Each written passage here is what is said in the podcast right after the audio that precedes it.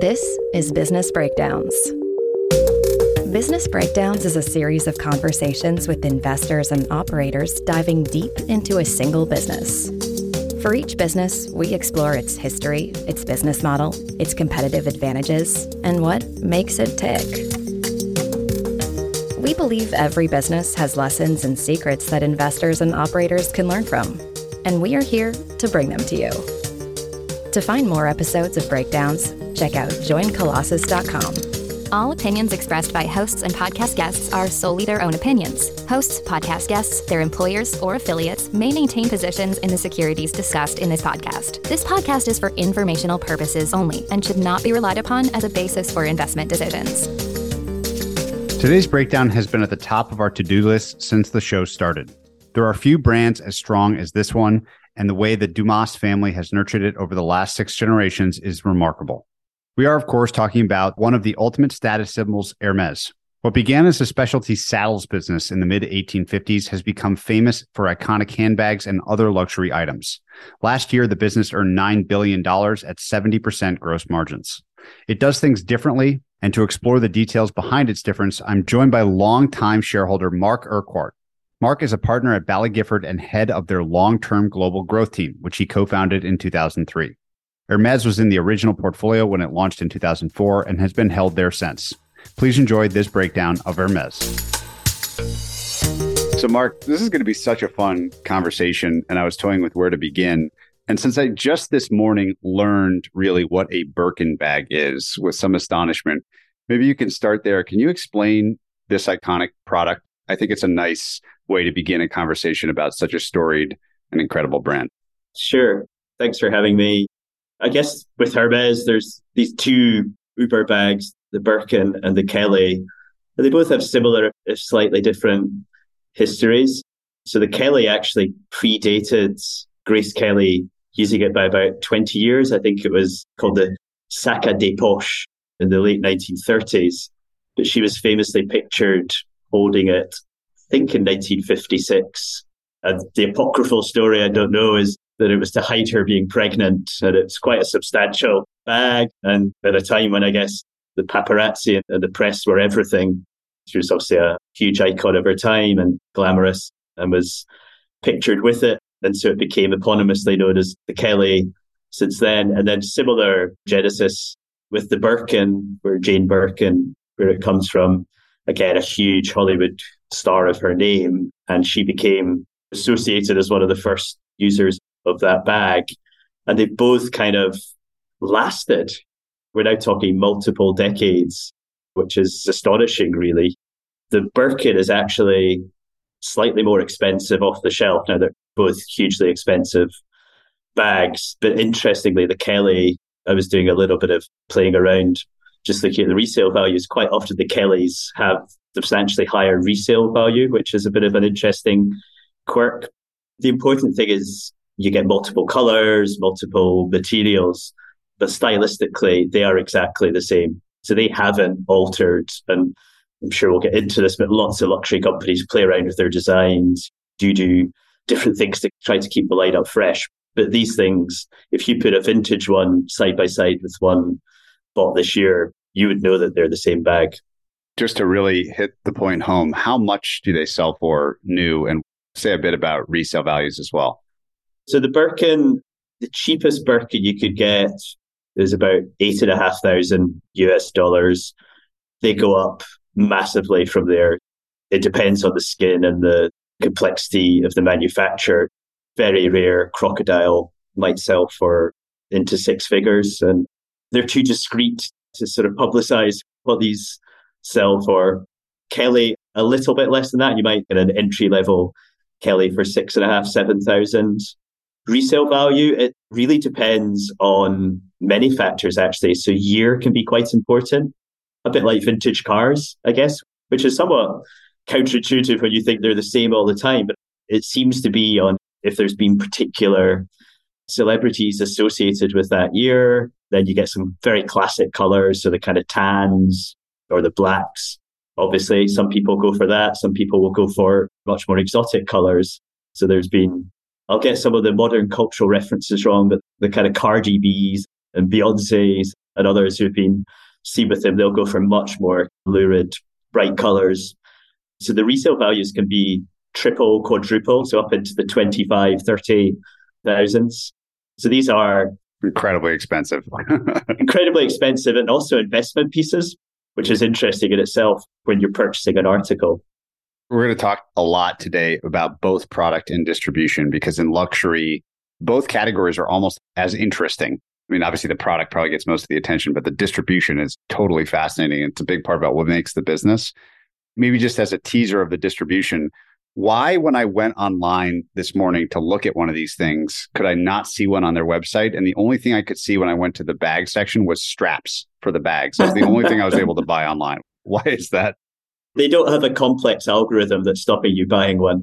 These are inexperienced. Unlike quite a lot of the rest of the industry, which especially during COVID and even pre-COVID has started to move online, Hermes is very much an experiential. You come to the shop, it's a real ceremony to get these bags. Obviously, I'm sure we'll delve into the, the waiting list and the actual process of becoming a bag owner. Online for Hermes is about the size of one of their substantial shops. It's low single digits in terms of revenue. So, really, what they're doing online, they'll sell some man bags because basically we're not that interesting to them. You can get a couple of nice ties, There'll be some silk scarves. They use it really as another shop front, but they're at the extreme end of the industry in resisting that move to online. And for them, it's because they want this to be, the French would say, recherche, almost sort of hard to access, hard to get. A big part of acquiring this bag is having your appointment in Rue Faubourg, which is the flagship store in Paris, or in Bond Street or Madison Avenue. You know, choose your location. It's not just a pop in and here's your bag, Patrick. You're good to go. It'll be an hour and a half. It will be champagne or it will be tea and cake. And it's the unveiling and the unwrapping. It's a really important part of their brand management that you can't just pop on and order one for Christmas. Give us a sense for the scale of this business. Obviously, they're incredibly famous for these bags, but they have products in lots of different categories. They have sort of interesting structure in that the family is a key part of the story. We're going to get into the whole story in just a minute here. But maybe you could just level set for the audience the scope and scale of the business itself today in 2022. So the last year, they did just shy of 9 billion euros of revenue. We've owned it for around 20 years. When we first bought it back in the early 2000s, that was about 1.2, 1.3 billion. So a substantial growth. About 50% of the business leather goods, a huge part of the profitability like a lot of luxury companies, they have a ready to wear business, the sort of extreme fashion that means nothing to my sort of untrained Scottish eye, but as an interesting part of the brand, that's about 20%. Actually, interestingly, historically, silks through a period, and part of what interests me so much about Hermes is how it has pivoted several times through its history. So in the 20s, 30s, silks were the mainstay of the business, and it's also famous I wouldn't say as famous for its scarves, but very well known. And you meet particularly French women of a certain age, and they will almost undoubtedly be wearing a Hermes scarf. It's just part of the uniform. Um, that's another 15, 20% of the business. And then there's the usual entry level stuff, perfumes, trying to get people into the brand. That's about five, 6% of the business. The majority or half is leather goods and then the rest is made up of those other elements. What about some of the basics around the margin structure of the business? Typically, luxury has very high margins. What does that look like for Hermes and anything interesting relative to other luxury companies that you would point out about the financials, let's call it? That to me is a huge fan of this company. It's why I've owned it for so long, but a lot of it is based on the margin structure. So operating margins last year, 40%. If you looked at this business and didn't know what it did, it looks like a software business. Has sort of 70% gross margins, 40% operating margins. You would not think that this is a manufacturing business. It's got no right to kind of earn those margins. That ties back into where we started, that they are able to command this premium pricing on these bags, but not just on the bags, throughout the categories. So if you look at a Hermes tie, which is very nice, I've treated myself to a couple over the years. It's sort of hard for a Scotsman to stomach the luxury price tags. But, you know, every 10 years or so, I kind of break and buy one. They're nice ties, don't get me wrong, but they're silk ties. I could easily buy one at a fifth of the price, but there's something about having it's that intangible Hermes. So throughout the categories, they're really profitable. They're very careful about how they reinvest. So one of the features, I didn't answer your question on the family ownership. They would describe themselves as stewards of the business. They are passing this business on. We're on the sixth generation now from the 1830s of family involvement. It's well over half of the shares are privately owned. I think there's something like 23, 24 different sections of the family. And they're very careful about that allocation. Unlike other luxury brands, they haven't really been involved in the M&A game at all. They've got one or two suppliers of raw materials, but it's mono brand. There's no sort of second act to Hermes. They're extremely good stewards of capital. The debate we've had internally over the years is are these margins sustainable? Why can't someone else come in at a 10% discount with as good a bag and compete that away? And that to me is the beauty of the business that you just can't. Luxury is so interesting because it's so confounding as a business. It's almost an embarrassment of things that we have to talk about today. We will get to all of them. But before we do get into some of the details, I think it's probably appropriate to ask this question earlier than I normally would, which is around defensibility. If you think about some of the business school ideas for competitive advantage, or you think about something like competitive advantage, period, let's say for a software business, what you find is that even the very best companies, for the most part, have some period of time during which they earn abnormally high returns and it sort of gets competed away, even in the presence of moats. We're talking right after Chat GPT came out and everyone is now saying, oh, Google's in trouble, even though Google seemed to have the greatest business moat of all time. Talk about why something like Hermes is like the ultimate in your mind in defensibility of a business that can potentially sustain those incredibly high operating margins. I think you've hit the nail firmly on the head that that's the nub of the investment case. It makes no rational sense.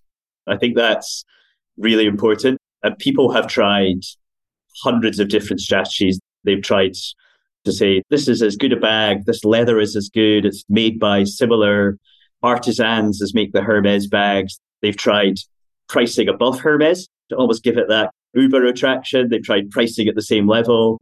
They've tried pricing just below.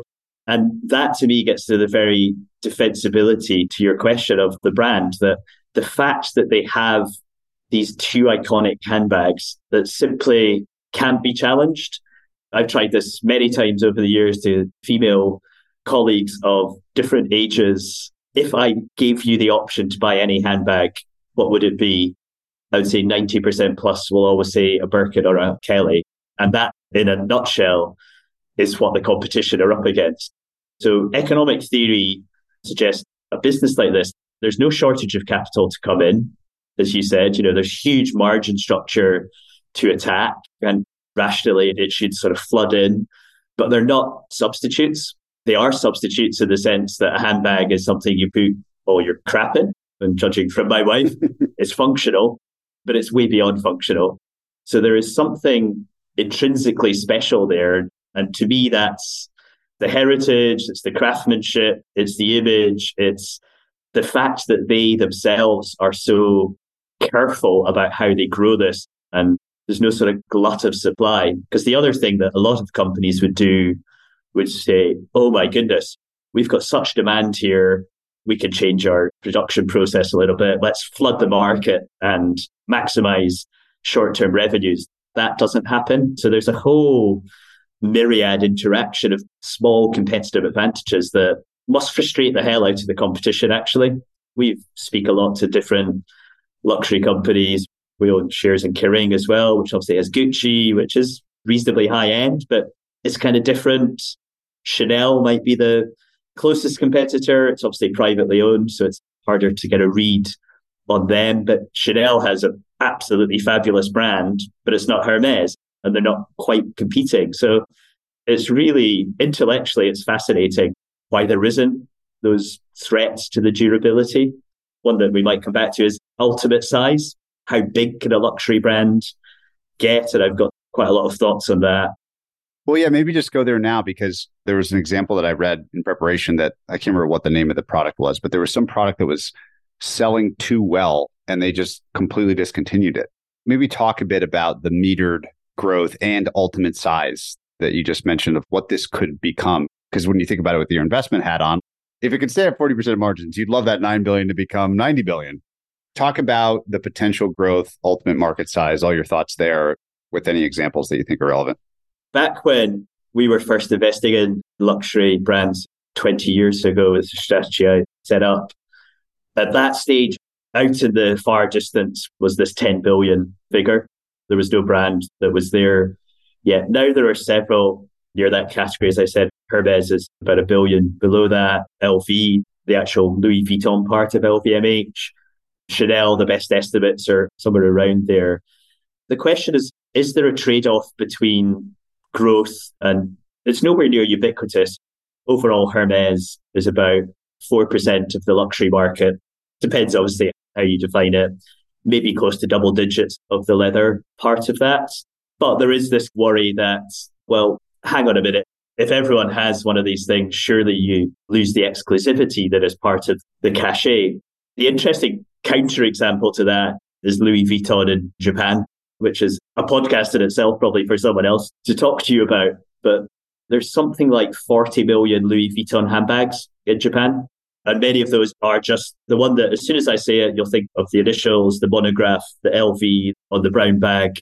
And you go onto a Tokyo subway and everyone's got one. But that's okay. Everyone wants one. Now, I don't think Hermes will ever get there. And it's quite interesting. You, you have to know that it's a Hermes bag. One of the things that is interesting about it is it's not particularly monogrammed. It's not very flashy. It's you have to know to know sort of thing. And the other thing that's happened in the market is go back 20 years, the luxury market, and this is something most management teams across the industry will talk about, has changed quite radically. Obviously, there's been huge growth of China. Again, I'm sure we'll come back to that and debate where that might go. There's been cycles within that, obviously, based on the Communist Party clampdown. But generally, that's been a massive thing. But interestingly, the Middle East, topically at the moment, obviously Qatar hosting the World Cup, but anyone who travels through the Middle East, through Qatar, through Dubai, the UAE, and increasingly actually Saudi Arabia, those are big markets.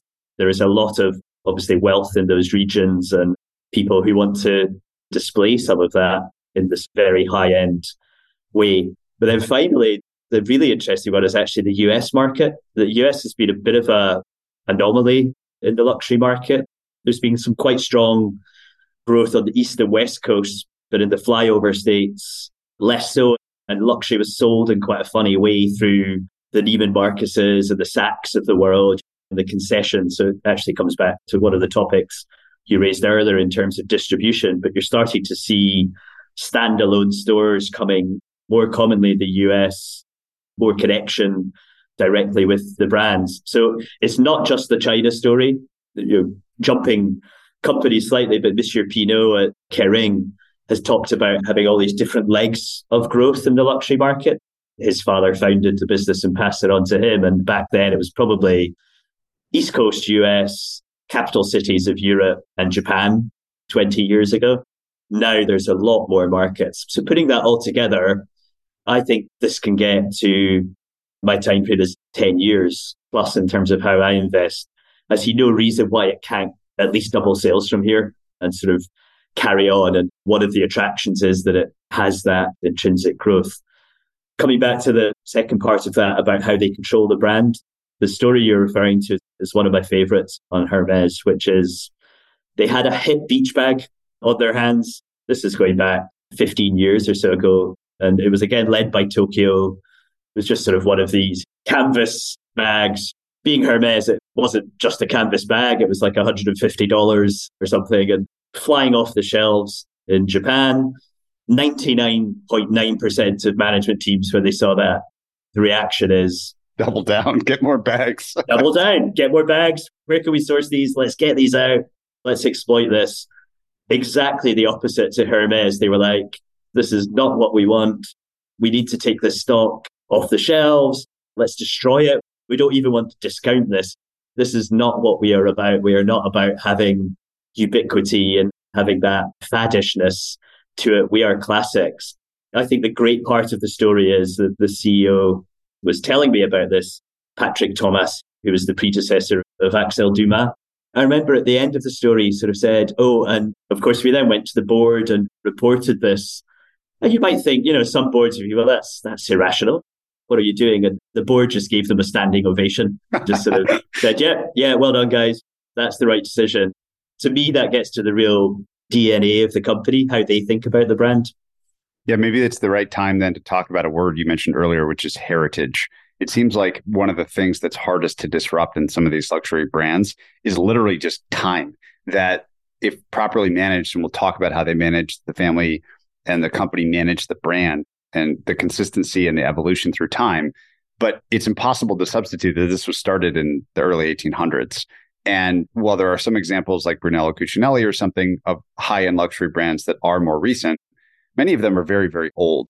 And there's something to the timelessness and the history and the heritage that lights people's brains on fire for whatever reason.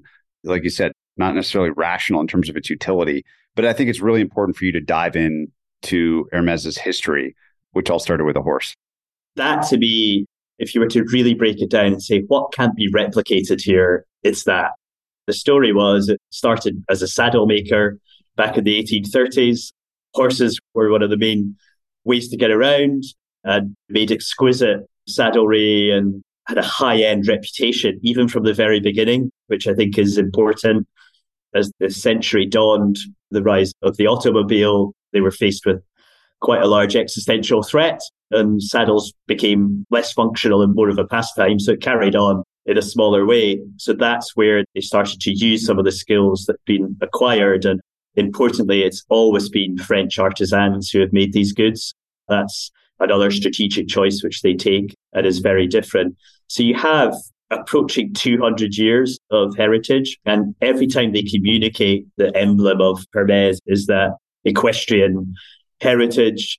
Their press releases are quite unique in the sense that almost talking about the short term is vulgar when they report quarterly results. There's always a long term tone to them, and it just seeps through the business.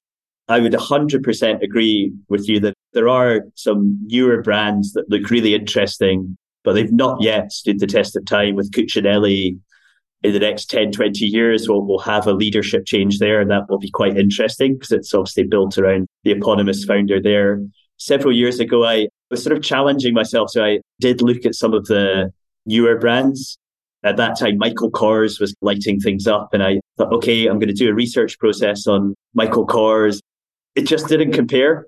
It did a decent job with the kind of entry level bags, but you could almost tell it was just that firework brand based around his personality, his TV shows, and it just had a very, very different feel and a different vibe to it.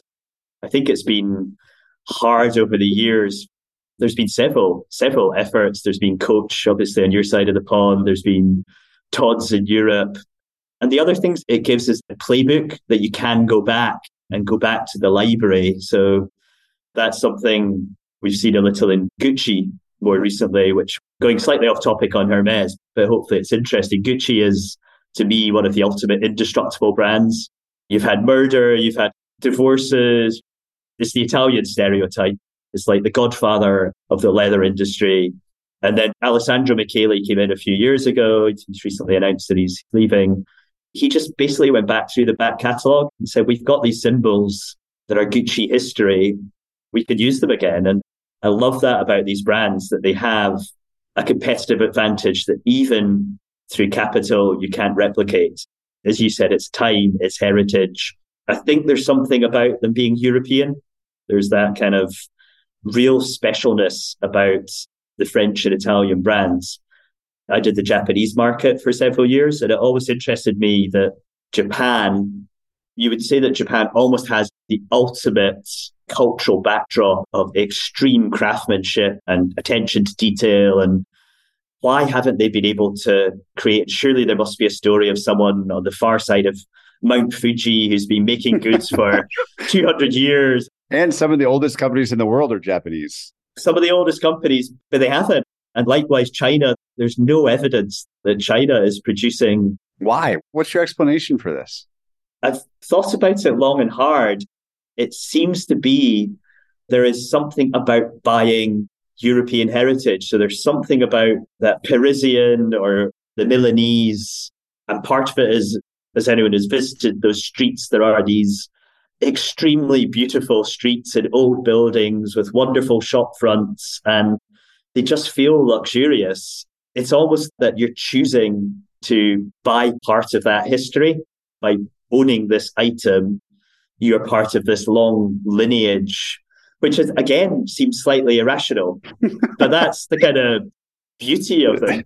No one can see us on Zoom. We've got two poorly dressed, unfashionable dudes talking about this maybe the wrong pair to be figuring this out. It still raises the question for me of what to you luxury is and means, because it's like one of these words, like you kind of know what it means, but I like the way you just described it that what you're buying here is not the utility of the bag, but a piece of history or a piece of a vibe. I'm curious how deep you've gone into the consumer psychology here. When someone buys one of these bags or a luxury good in general, what is the job being done? Is it about signaling is it about signaling wealth?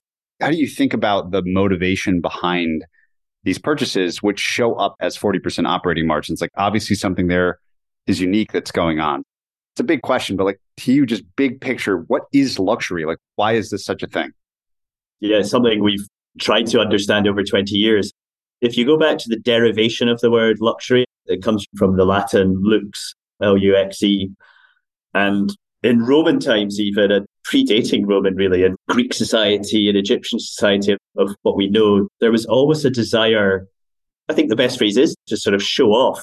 That whole idea of luxuriating is saying, yeah, I've got some status here. I'm part of this club. It's not always in a flashy way. And I think that's quite important. I think they would be much less good businesses if this was only about bling.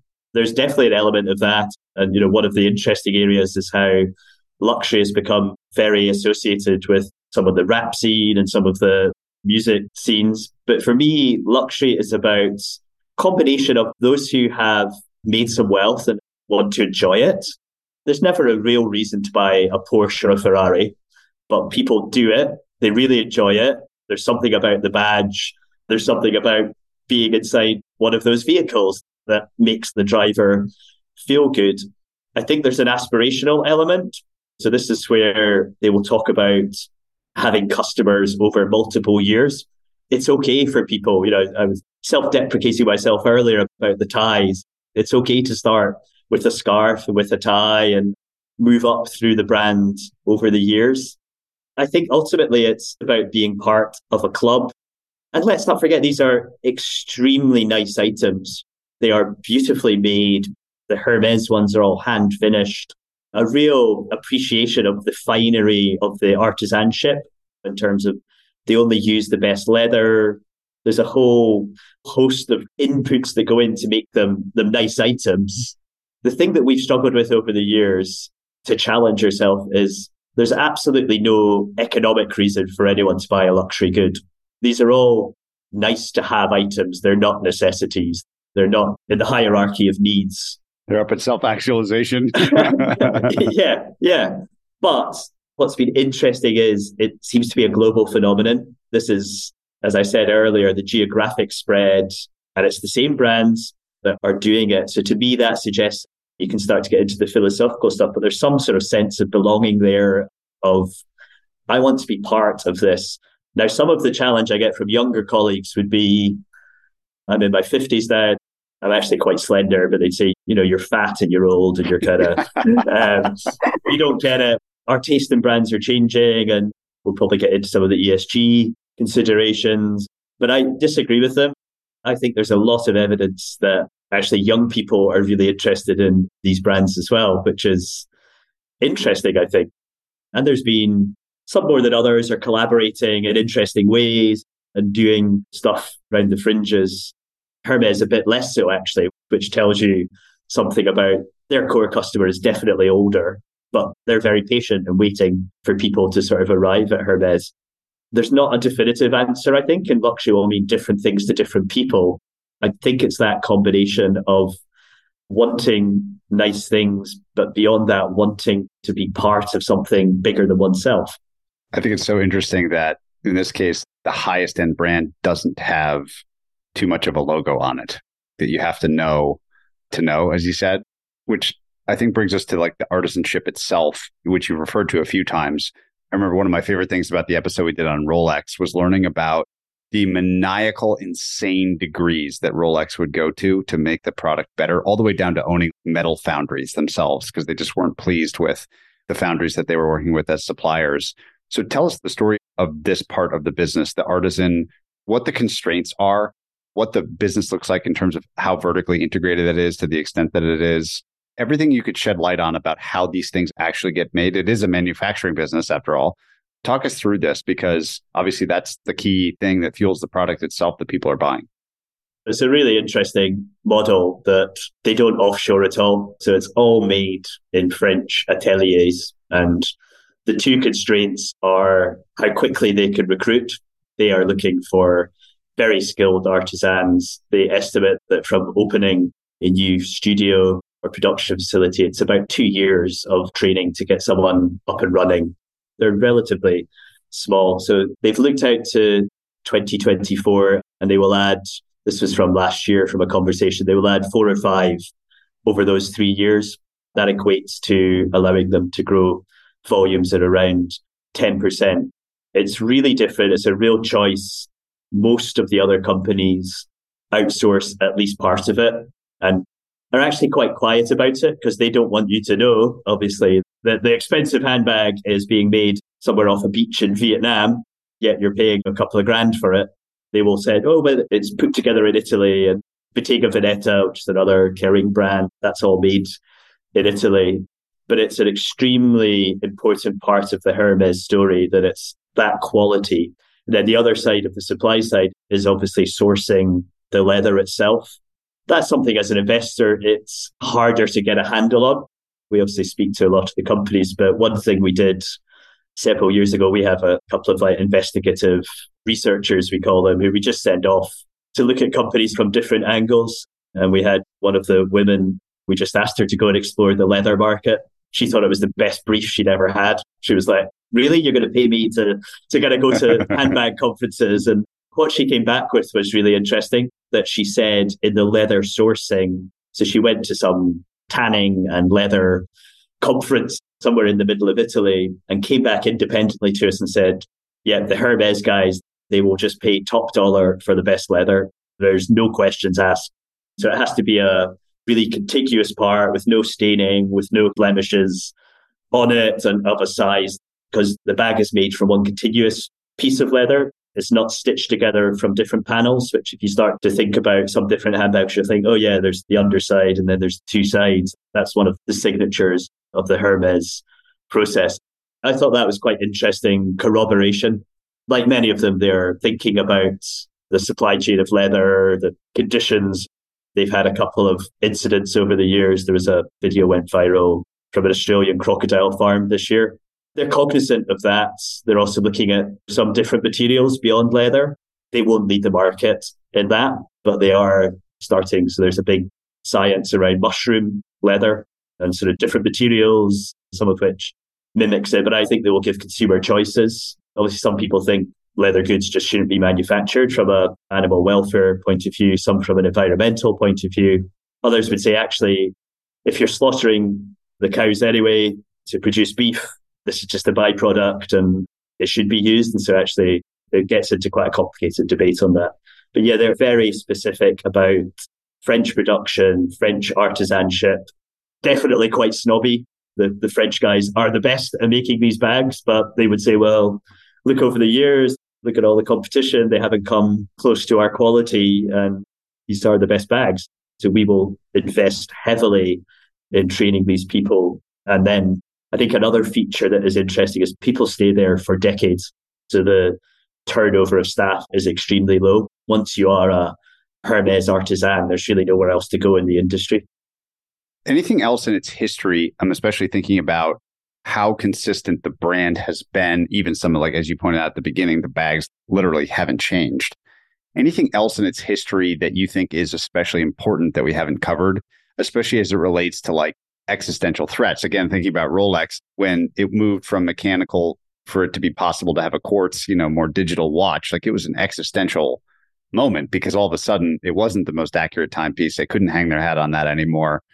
Anything else like that that you think is important to understand the history that Hermes has lived up until this point?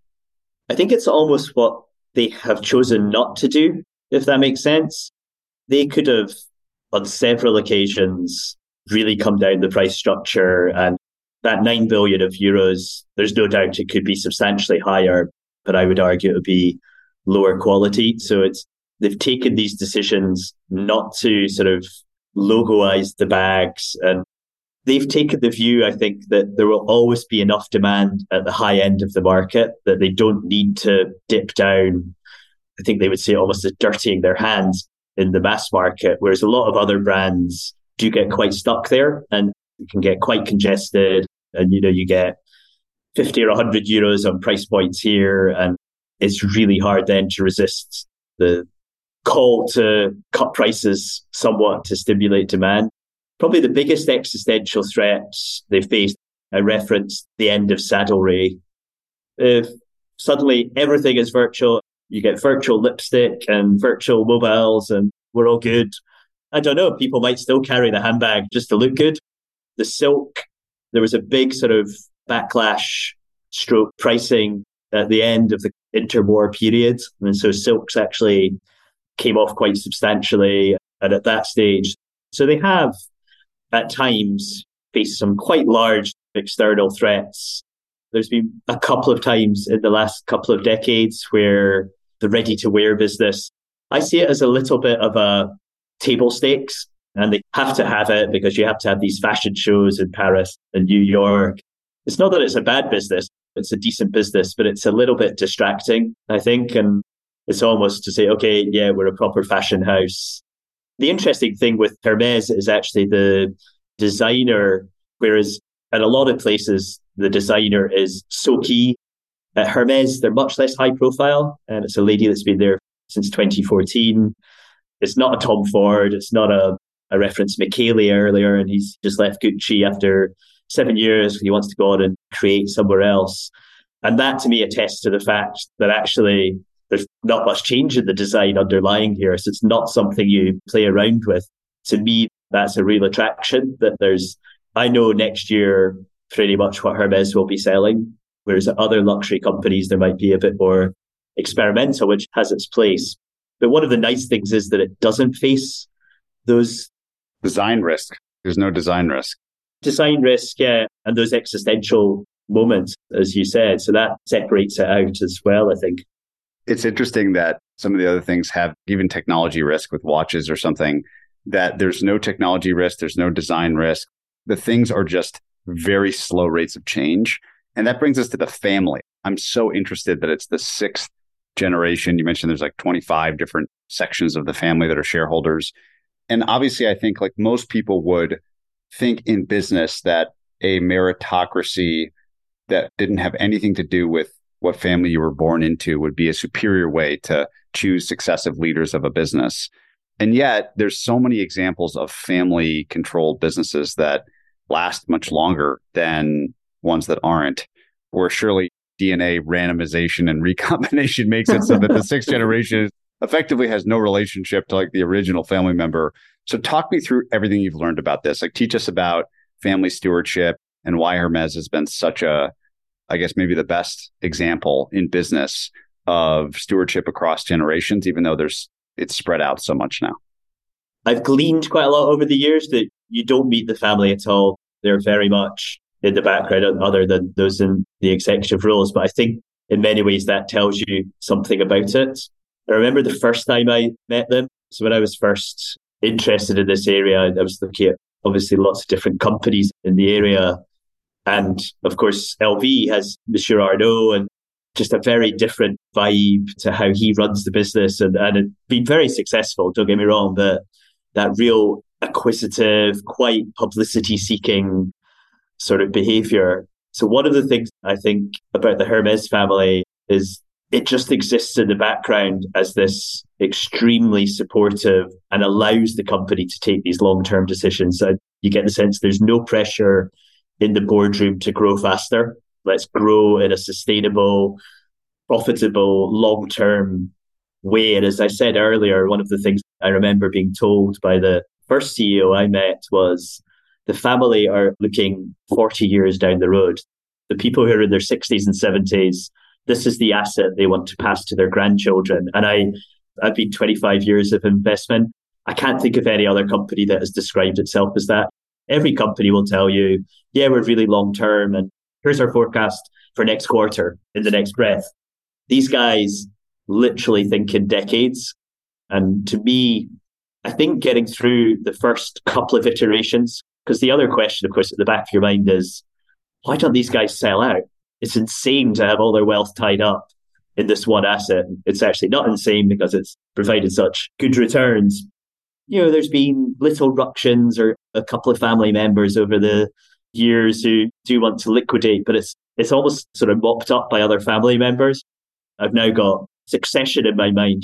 Obviously, one of my Scottish heroes, Brian Cox, as the antithesis of the family business that Hermes is. Any dirty linen is kept way from public view. So there's a real united front. A few years ago, LV, Monsieur Arnault, was interested in trying to buy it.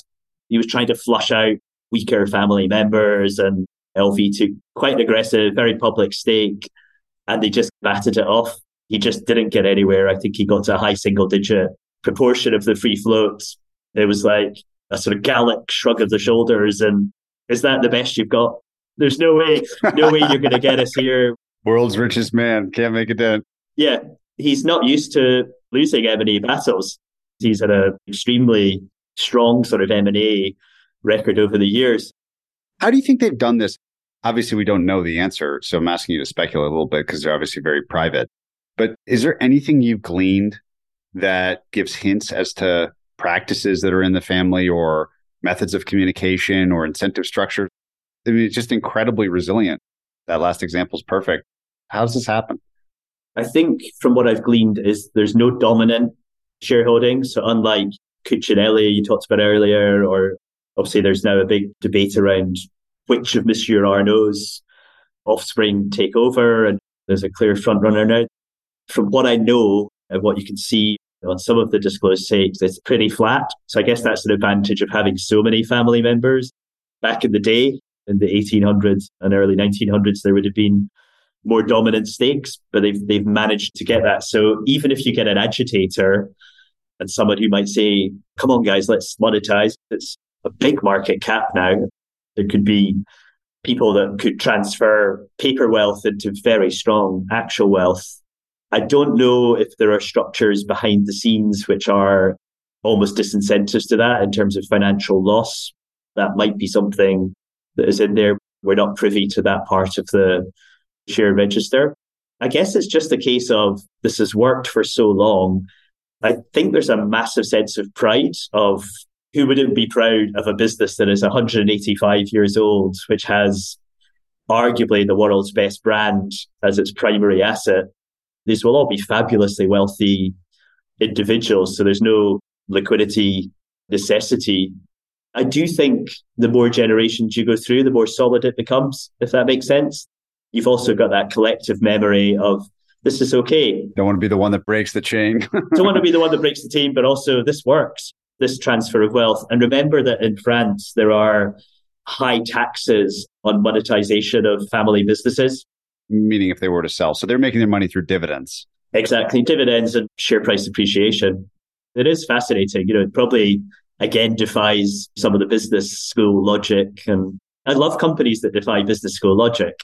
The other thing that always intrigues me, of course, and this is something I say to our younger investors, is you can look at the balance sheet of Hermes. It's a rock solid balance sheet. There's lots of cash there, but it doesn't tell you anything about the business because they've never transacted. There's no goodwill. There's no intangible asset. And yet the whole business is this massive intangible asset of how much would you have to spend and how many years, as you said earlier, would you spend to recreate this? That's not unique to Hermes. You could say the same about Apple or hundreds of businesses which have been organically grown from that first idea, but it is something that people who look purely at the financials of a business sometimes underappreciate. We haven't talked in much detail about the endpoints. You mentioned that it would be a champagne and caviar affair sitting down for an hour to buy one of these things. But talk a little bit more about literally where you can buy Hermes goods and anything interesting about their strategy of endpoint distribution or partnership with distributors. I would just really love to understand their thinking because with all this heritage, with all this constraint around how one can be produced, how many can be produced, and so on, I'm sure that they care just as much about which stores get them, how they get them, how it's bought. What lessons can we learn here that might be interesting? It's almost 100% through their own stores. So they will have some concessions in department stores in cities where they don't want to invest the capital. But as I understand it, it's really hard. So the process of acquiring one of these, you become a customer of Hermes and you might buy one of those entry level items. You might buy pair of shoes or a lower entry handbag. And then you go onto a waiting list. I think on average, it's probably about a year, a year and a half. And you kind of apply to become an owner of the handbag. It's not just, hey, um, I've got the dosh, I'm good to go. It's not that simple. And effectively, they're screening you as a customer. And then they obviously have the flagship stores. They're not huge stores because they don't have a massive SKU line. I think the average size, one of my analysts did an update last year, is about 525 square meters. So we reckon roughly their sales per square meter will be about 50,000 euros, which is, oh as God. you can imagine, off the charts. Even Apple in its prime in the Fifth Avenue store, it was nowhere near that. They've got stores in all the cities you would expect, but not absolutely huge numbers. They've got mid teens numbers in China, where some of the companies will have 200. So, you know, you go to any mall in China and they're there, and Hermes will be present in the major ones. So they're quite deliberate about where they place. And then the, as ever, there is a sort of original store. So that's in Rue Faubourg in Paris. That's the kind of ultimate pilgrimage. It is a bigger store, more of the flagship variety. And I've been in there once. I was on a sort of investment trip and I was sort of looked on with quite a look of disdain as if something does not belong. I sort of had a quick look around and I felt not intimidated. Out of place. Yeah, out of place. It's good to know your limits and I'm happy to invest, but I, I'm not going to be one of their key customers in that store.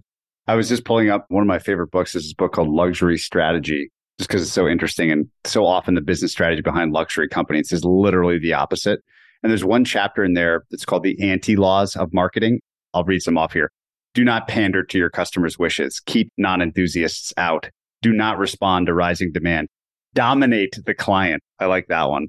Make it difficult for clients to buy. I mean, you've mentioned all of these things, but one of them is really interesting. It literally says, do not sell this is a pull, not push thing. So I'd love you to talk about marketing because, well, maybe they don't want to sell directly and they actually make it hard to buy, which you've described. You still need people to know about the brand. One of the ideas from this book that I remember, though I don't have it in front of me, was something like you want the ratio of people that know about a brand to those that can buy it to be as big as possible. And that's really marketing. So, how has Hermes done marketing historically? What is its strategy? What have you learned from it? I've described them as pretty discreet. So they're in historically they'll be in the Vogues and the high end fashion press. They do the fashion shows, as I said, but they never make the biggest splash. The interesting thing is we started off talking about the Kelly and the Birkin, but you'll never see massive New York or London Underground adverts with huge bags on the wall saying, buy me. They advertise in quite a subliminal way. It's almost quite a, a playful way in recent years, they've used quite a lot of animation. We're just a kind of interesting brand, find out a bit more. But I do think they're in that class of companies, to your point, people just know about them. It's hard to pin down exactly why that is.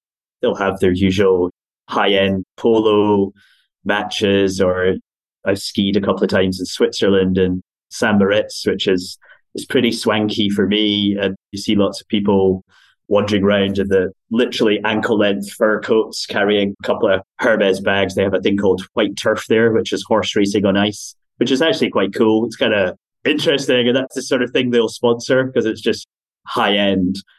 It's not blingy. It's not aggressive, in your face kind of advertising. It's a very average percentage of sales that they spend on it.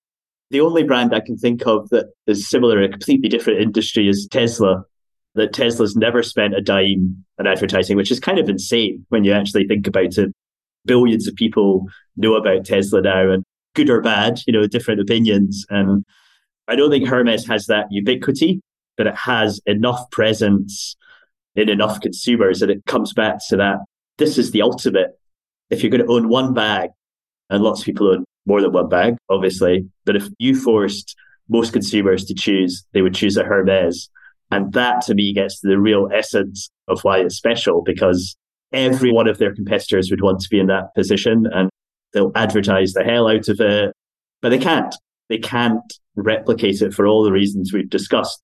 There is this uniqueness and this unique positioning, which must drive the competitors insane, actually. I think actually they fall into two camps we have some management meetings where they just accept that Hermes is on this different level. They're sort of competing. Just move on. yeah, they're the kind of Champions League soccer reference. They're playing up at this level. We're down in the Premier League. We're going to compete for that prize. Others still do try to get up there, but can't do it. How would you attack the brand? Let's say I said to you, you can have any talent you want in the world. You can have $10 billion like, I want you to burn $10 billion, any designer, any product category. If you wanted to assault Hermes heads on, I guess it wouldn't be heads on maybe to win, but what would you do? We sit around our investment table and think, right, if I had the capital here, how would I compete? You would get some current timeless celebrity. So I don't know if so about British bias is that an Emma Watson or someone really cool so to me, it's that sort of naming of the brand. I would then try and steal their artisans. That wouldn't work. I know for a fact because they'd be like, Mark, who? Who is this Scottish guy who's never designed a handbag? And I could try and cherry pick the best people across the industry, but I just don't think it would work. You could throw so much money, as you say, if money was no object, and you could market the hell out of it. I'd probably try and go even higher in price than them.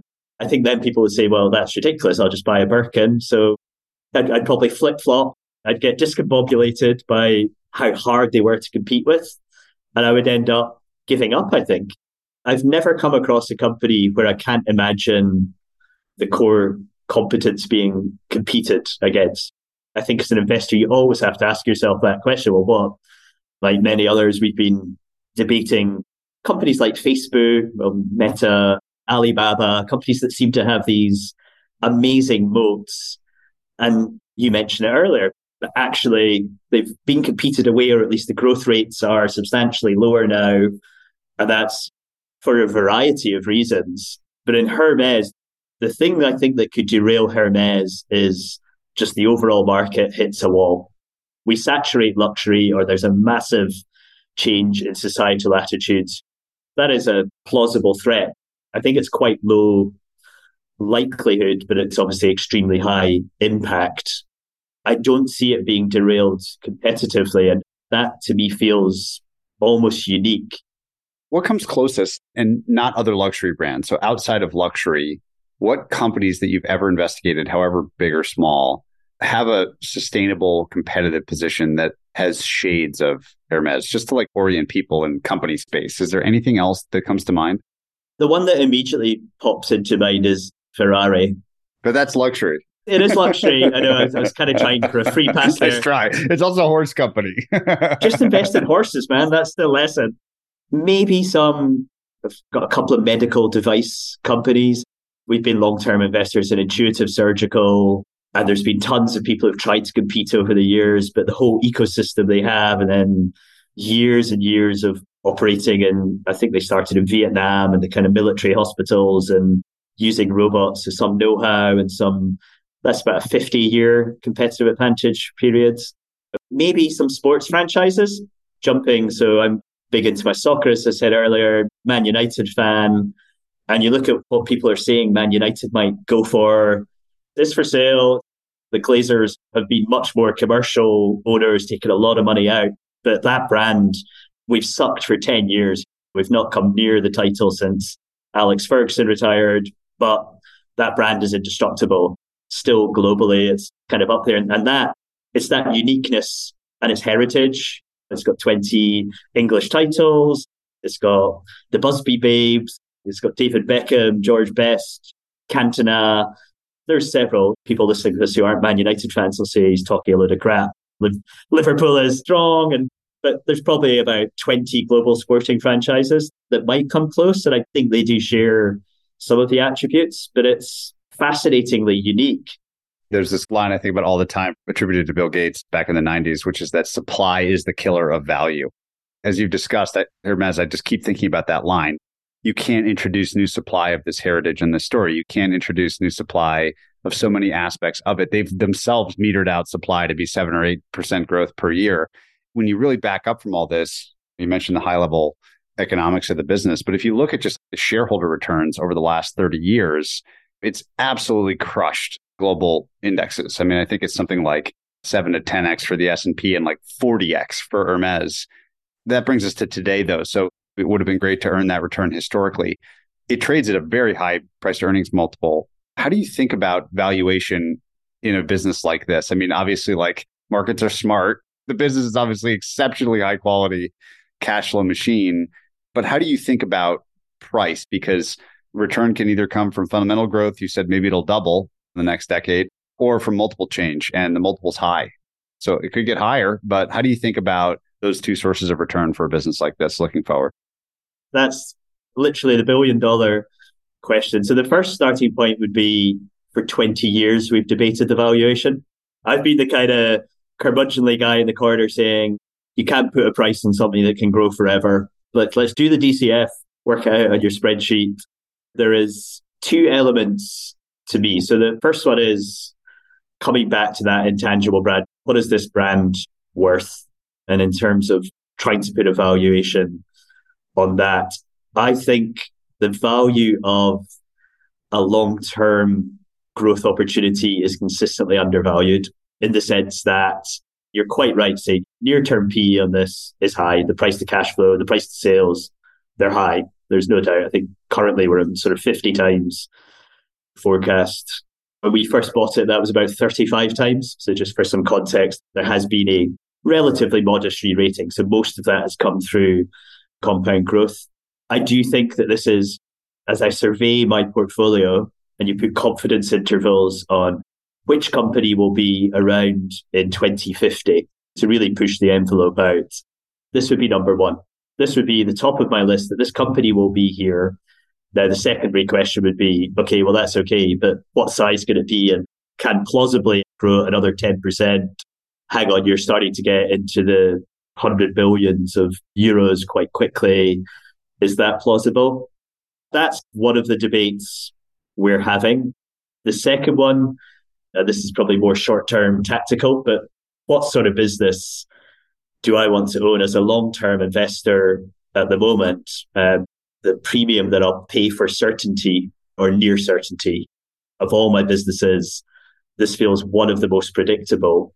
I think you're absolutely right. I think the market is more appreciating that. So this is not the largest holding of my portfolio, but it's a reasonably sized holding and it feels a really solid base while I try to compute all of the stuff that's going on on what's happening with growth elsewhere. And there's so much changing elsewhere that this is almost a beacon of, okay, I'm not going to say I'm going to park money here, but it feels to me as if the fundamentals aren't changing. We haven't addressed the fact that this is actually one of the best inflation hedges, the pricing power that these guys have. Historically, they've got up mid single digits. Last year, they put prices up double digits. So, yes, some input price, but they just pass no one cares. They just pass it on. There's a live debate for us internally on, I would say, size of holding. And I will fight tooth and nail to still own some of this with my sort of younger, trendier colleagues. I do just think there's something special about a business that I can pretty much say today to my clients, this company will be around doing the same thing in 10, 20, 30 years' time. There's not many of those. And it's really easy to say, well, that's all priced in. But if you're just patient and if it can grow, what if margins get to 45 or 50%? What if actually we've not seen anything yet from the Middle East or we've not explored tier three to six China or actually Denver and Kansas City are huge growth markets. There could be lots of other legs of growth here. It's always been a debate about valuation. To me, it's worth it. There's the famous apocryphal story about Tim Cook flying to see Warren Buffett or someone at Berkshire before Berkshire started really aggressively buying Apple, when he basically said, look, we're going to return excess capital through buybacks and dividends to shareholders, not fund some big moonshot thing or not stray from what made us us. And obviously, that's been an incredible investment story for Buffett. Maybe just say a closing word on capital allocation of this business, which sounds very simple. Like you said, they've never really done anything. So, haven't been big acquisitions, haven't been big sales. It's not goodwill. There aren't intangibles, but good capital allocation is always important in long term stories. Maybe just say a word on how they've chosen to allocate excess capital and what they've done with it. I think on capital allocation, very conservative. There's an argument that there's too much cash on the balance sheet. So the dividend is consistent. It's by no means a great shake. I think the current yield is about half a percent. It could be substantially higher. What they have done is been very disciplined over the years on not investing in the business and not straying too far away. They had a dalliance of trying to fund a new brand in China, which probably dates back about 15 years ago. That hasn't really worked, which is interesting. They actually sold down last year to become a minority shareholder in that. It was called Shang Xia, and it was backing a young Chinese designer, very beautiful. Comes back to that conversation we were having about Oriental artisanship, really nice, beautiful items. But even within the Chinese market, it's a niche. It's never really grown. And I think they've decided that's not the case. So they're very different from the rest of the industry. So some people say it's a really inefficient balance sheet. I think it just reflects they are very safe, very good guardians. They paid a couple of specials over the years, but nothing flash. Well, the handbags are obviously quite flash, but there's nothing flash about the way they run the business. I am sure that part of their DNA is they think we're stewarding this business. We are owners, but we're stewards for future generations. And that transfer of family wealth is so intrinsic to the DNA. It's so interesting to me that in an era that's mostly been dominated by technology companies or companies where the product experiences a high rate of change, that there's a business like this and others that is in so many ways incredibly simple and unchanging. And yet was a $170 billion company or whatever it is today. If you think about this business now holistically, I'd love to close with one of our favorite questions to ask people, which is in all the time you've spent with this business, if you were to pull out one lesson for operators and one lesson for investors that this business has most taught you, what would those two lessons be in closing? I would say that the operators, we spend a lot of time trying to answer the question, what's the culture of this business? And I want people that are aligned to my long term time frame. And it's got harder and harder over the years because every company kind of plays that game. Yeah, they play that game and, you know, they got highly polished IR guys going blah, blah, blah. And literally, I no longer read the quarterly transcript. Uh, I let my younger colleagues read them. I just find they suck the energy out of me because it's so short term. And as I referenced earlier, Hermes, they're very different. They're almost like works of art themselves. The quarterly, they have to release them under French stock exchange. It is that DNA of the action speaking louder than the words of show me that you're long term by taking these, by choosing all the choices you take, all of those little things that add up to that extraordinary brand and that competitive advantage. That's really, really important. So when we first invested in a new company, our style is quite concentrated, quite large holdings will pop up on the shareholder list and IR will we've normally talked to them before we've invested, obviously, and they'll reach out, hey, you guys, you want a quarterly call? And we're like, no, we're good. We'd love to talk about the next 10 years. I'm like, oh, okay. Next quarter, hey, you guys, you want a quarterly call? and I would say it takes about 18 months. And then they realize, actually, they really don't want a quarterly call. that's just our style. But with Hermes, that was never the case. It was always, yeah, we'd love to talk about 2030 and 2035. It's that intangible actions. And then for investors, I think it's that previous conversation we were having. It's about how do you value longevity?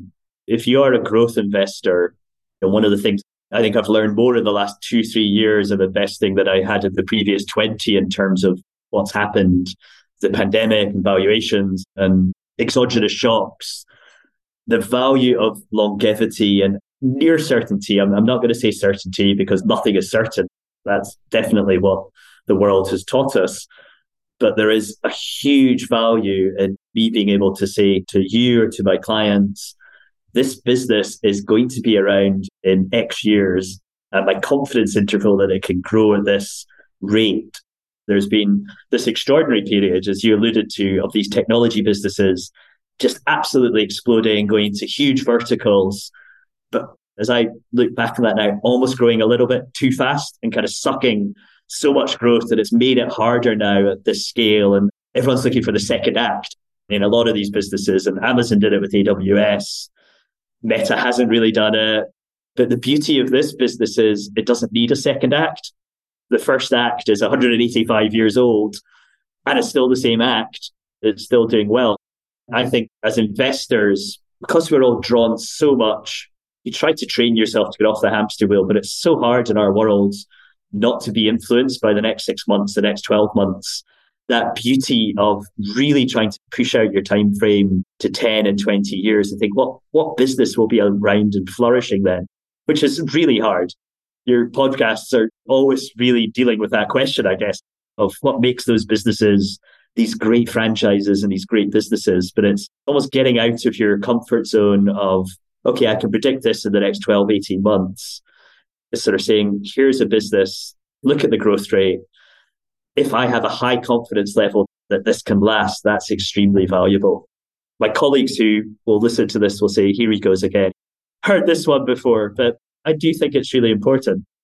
Well, Mark, this has been just an awesome exploration of a really simple but fascinating business for all the reasons that you've laid out. Thank you so much for your time. Yeah, it's been a real pleasure. Really, really enjoyed it. Maybe one day we'll meet in a Hermes store and both look sort of quite silly together. it's, a, it's a date. okay, awesome. To find more episodes of breakdowns ranging from Costco to Visa to Moderna, or to sign up for our weekly summary, check out joincolossus.com. That's J O I N C O L O S S U S.com.